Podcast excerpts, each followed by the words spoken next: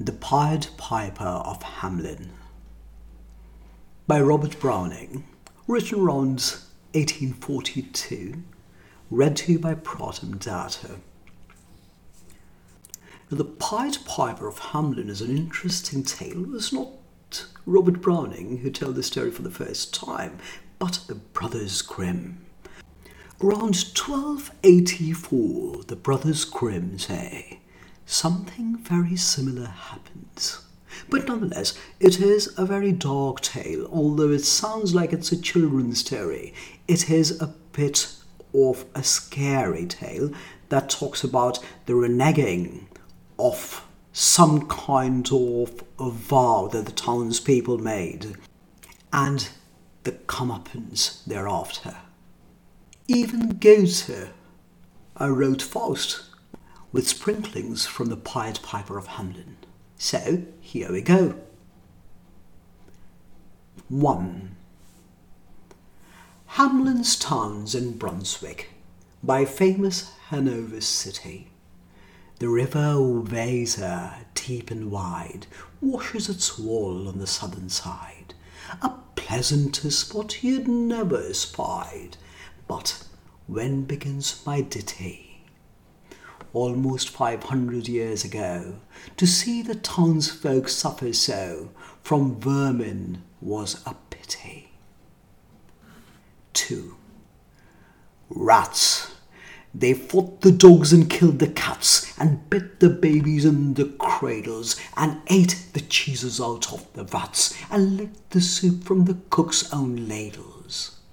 Split open the kegs of salted sprats, made nests inside men's Sunday hats, and even spoiled the women's chats by drowning the speaking with shrieking and squeaking in fifty different sharps and flats.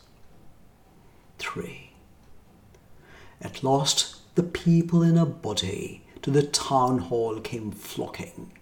"'Tis a clear," cried they, "our mayors a noddy, and as for a corporation, shocking. To think we buy gowns lined with ermine for those that can't or won't determine what's best to rid us of our vermin, you hope, because you're old and obese, to find in the furry civic robe ease? Rouse up, sirs, give your brains a racking to find the remedy we're lacking, or sure as fate will send you packing. At this, the mayor and corporation quaked with a mighty consternation. 4. And ah, they sat in council. At length the mayor broke silence. For a guilder I'd my ermine gown sell, I wish I were a mile hence. It's easy to bid one rack one's brain. I'm sure my poor head aches again. I've scratched it so, and all in vain. Oh, for a trap, a trap, a trap. Just as he said this, what should hap? At the chamber door but a gentle tap. Bless us, cried the mayor, what's that? With the corporation as he sat, looking little though wondrous fat, no brighter was his eye, nor moister, than a too long opened oyster save when at noon his punch grew mutinous, for a plate of turtle green and glutinous. Only a scraping of shoes on the mat, anything like the sound of a rat, makes my heart go pitter pat. 5. Come in, the mayor cries, looking bigger, and in did come the strangest figure. His queer long coat from heel to head was half of yellow and half of red. And he himself was tall and thin, with sharp blue eyes, each like a pin. And light loose hair, yet swarthy skin, no tuft on cheek, nor beard on chin. But lips where smiles went out and in, and there was no guessing his kith and kin as nobody could enough admire the tall man and his quaint attire, quoth one, it's as if my grand grandsire, started up at the trump of doomstone, had walked his way from his painted tombstone. 6. He advanced to the council table and, Please, your honours, said he, I'm able by means of a secret charm to draw all creatures living beneath the sun that creep or swim or fly or run. After me so as you never saw, and I chiefly use my charm on creatures that people harm. The mole and toad and newt and viper, and people called me the Pied Piper and here the notice round his neck. A scarf of red and yellow stripe to match with his coat of the self same check. And at the scarf's end hung a pipe, and his fingers, they noticed, were ever straying, as if impatient to be playing upon his pipe, as low it tangled over his vesture so old fangled. Yet, said he, poor piper as I am, in Tartary I freed the Cham. Last June, from his huge swarm of gnats, I eased in Asia the Nizam of a monstrous brood of vampire bats. And as for what your brain bewilders, if I can rid your town of rats, will you give me a thousand guilders? One? Fifty thousand was the exclamation of the astonished mayor and corporation. 7. Into the street the piper slept, smiling first little smile, as if he knew what magic slept in his quiet pipe the while. Then, like a musical adept, to blow the pipe his lips he wrinkled, and green and blue his sharp eyes twinkled, like a candle flame where salt is sprinkled. And ere three shrill notes the pipe uttered, you heard as if an army muttered. And the muttering grew to a grumbling, and the grumbling grew to a mighty rumbling. And out of the houses the rats came tumbling.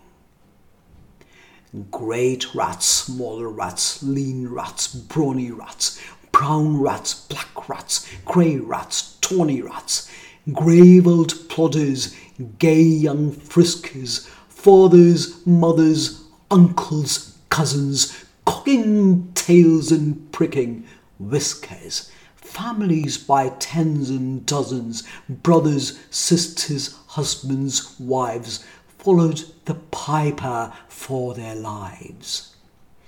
From street to street he piped advancing, and step for step they followed dancing, until they came to the river Weser, wherein all plunged and perished. Save one who stout as Julius Caesar swam across to live to carry as the manuscript he cherished to Ratland home his commentary, which was at the first shrill notes of the pipe.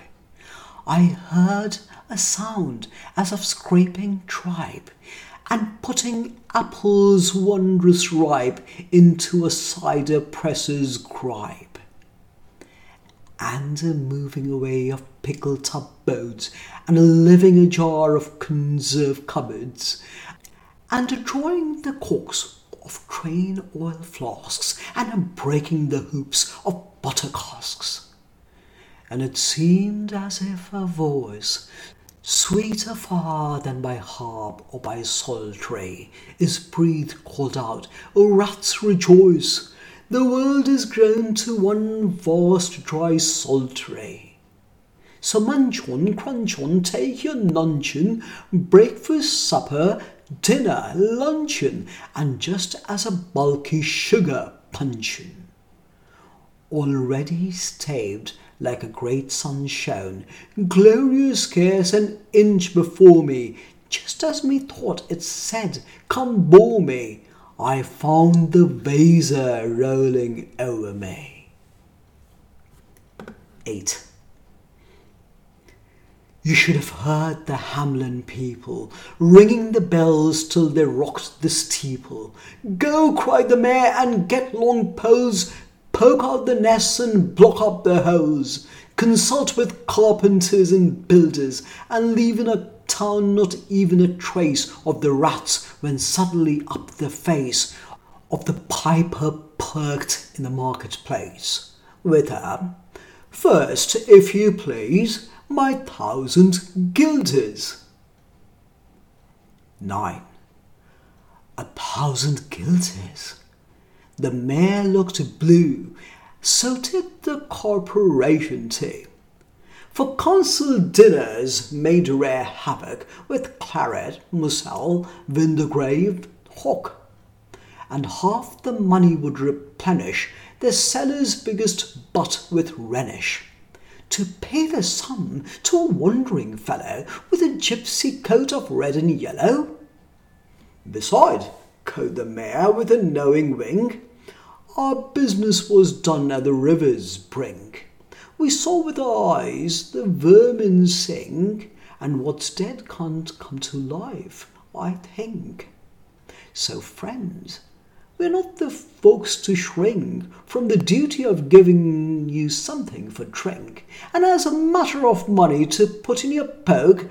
But as for guilders, what we spoke of them, as you very well know, was a joke.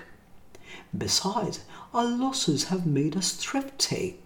A thousand guilders, come, take fifty. 10. The piper's face fell, and he cried, No trifling, I can't wait. Beside, I promised to visit by dinner time Baghdad and accept the prime of the head cook's pottage and his rich inn, for having left in the caliph's kitchen of a nest of scorpions no survivor. With him I proved no bargain driver.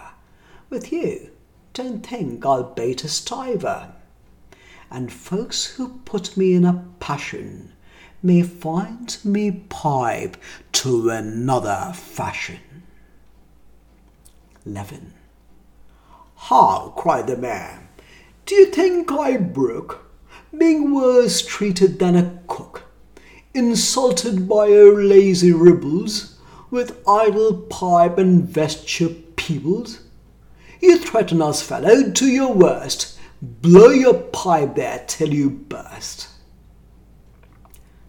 12. Once more he slept into the street, and to his lips again laid his long pipe of smooth straight cane.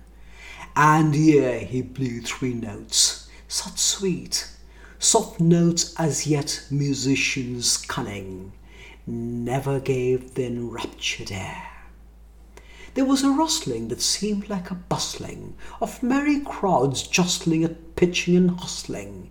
Small feet were pattering, wooden shoes clattering, little hands clapping, and little tongues chattering.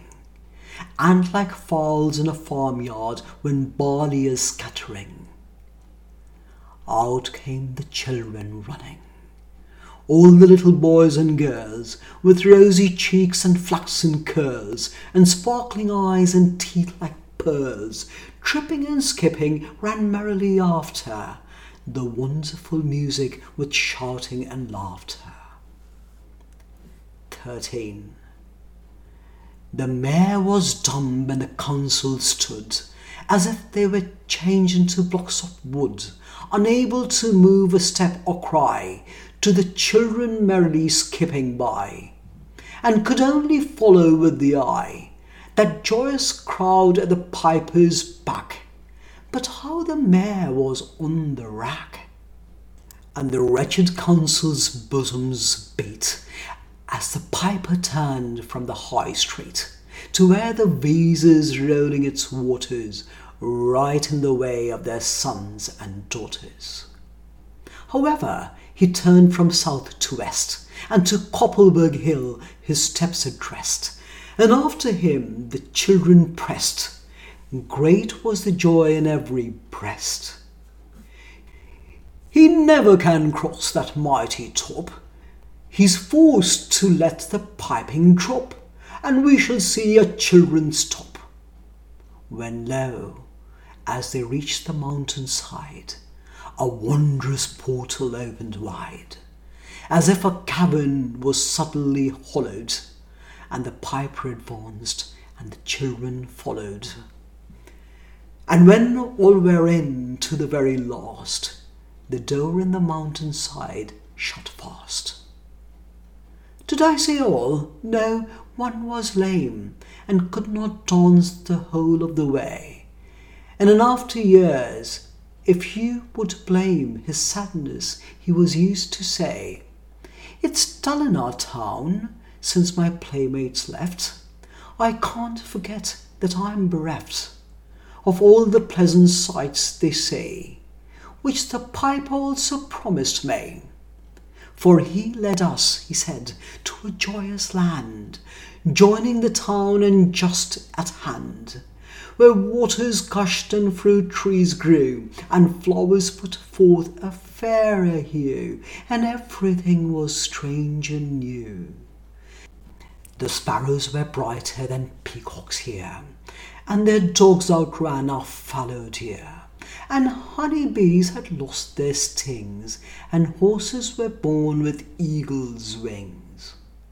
And just as I became assured my lame foot would be speedily cured, the music stopped, and I stood still, and found myself outside the hill, left alone against my will, to go now limping as before, and never hear of that country more. 14. Alas, alas for Hamelin! There came into many a burgher's pate a text which says that heaven's gate opens to the rich at as easy rate as the needle's eye takes a camel in. The mayor sent east, west, north, and south to offer the piper by word of mouth, wherever it was men's lot to find him, silver and gold to his heart's content, if he'd only return the way he went, and bring the children behind him.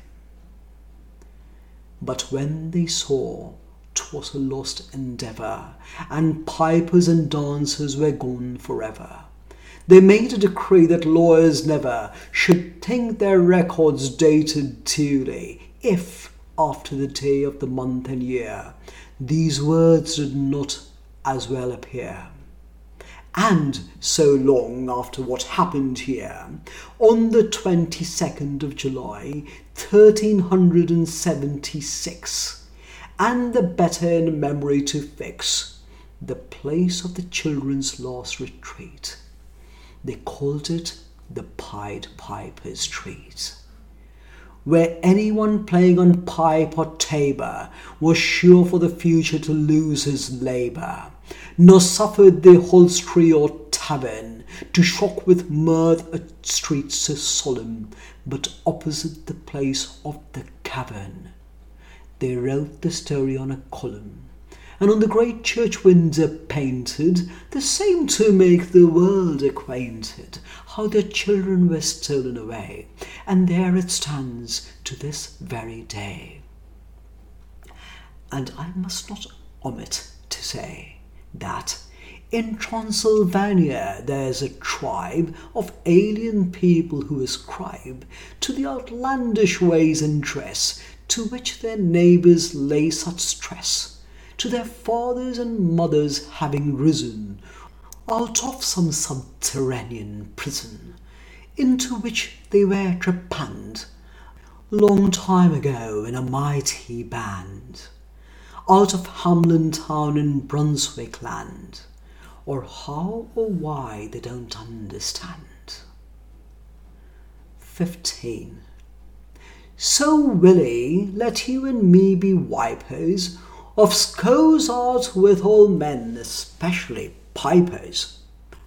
and whether they pipe us free from rats or from mice.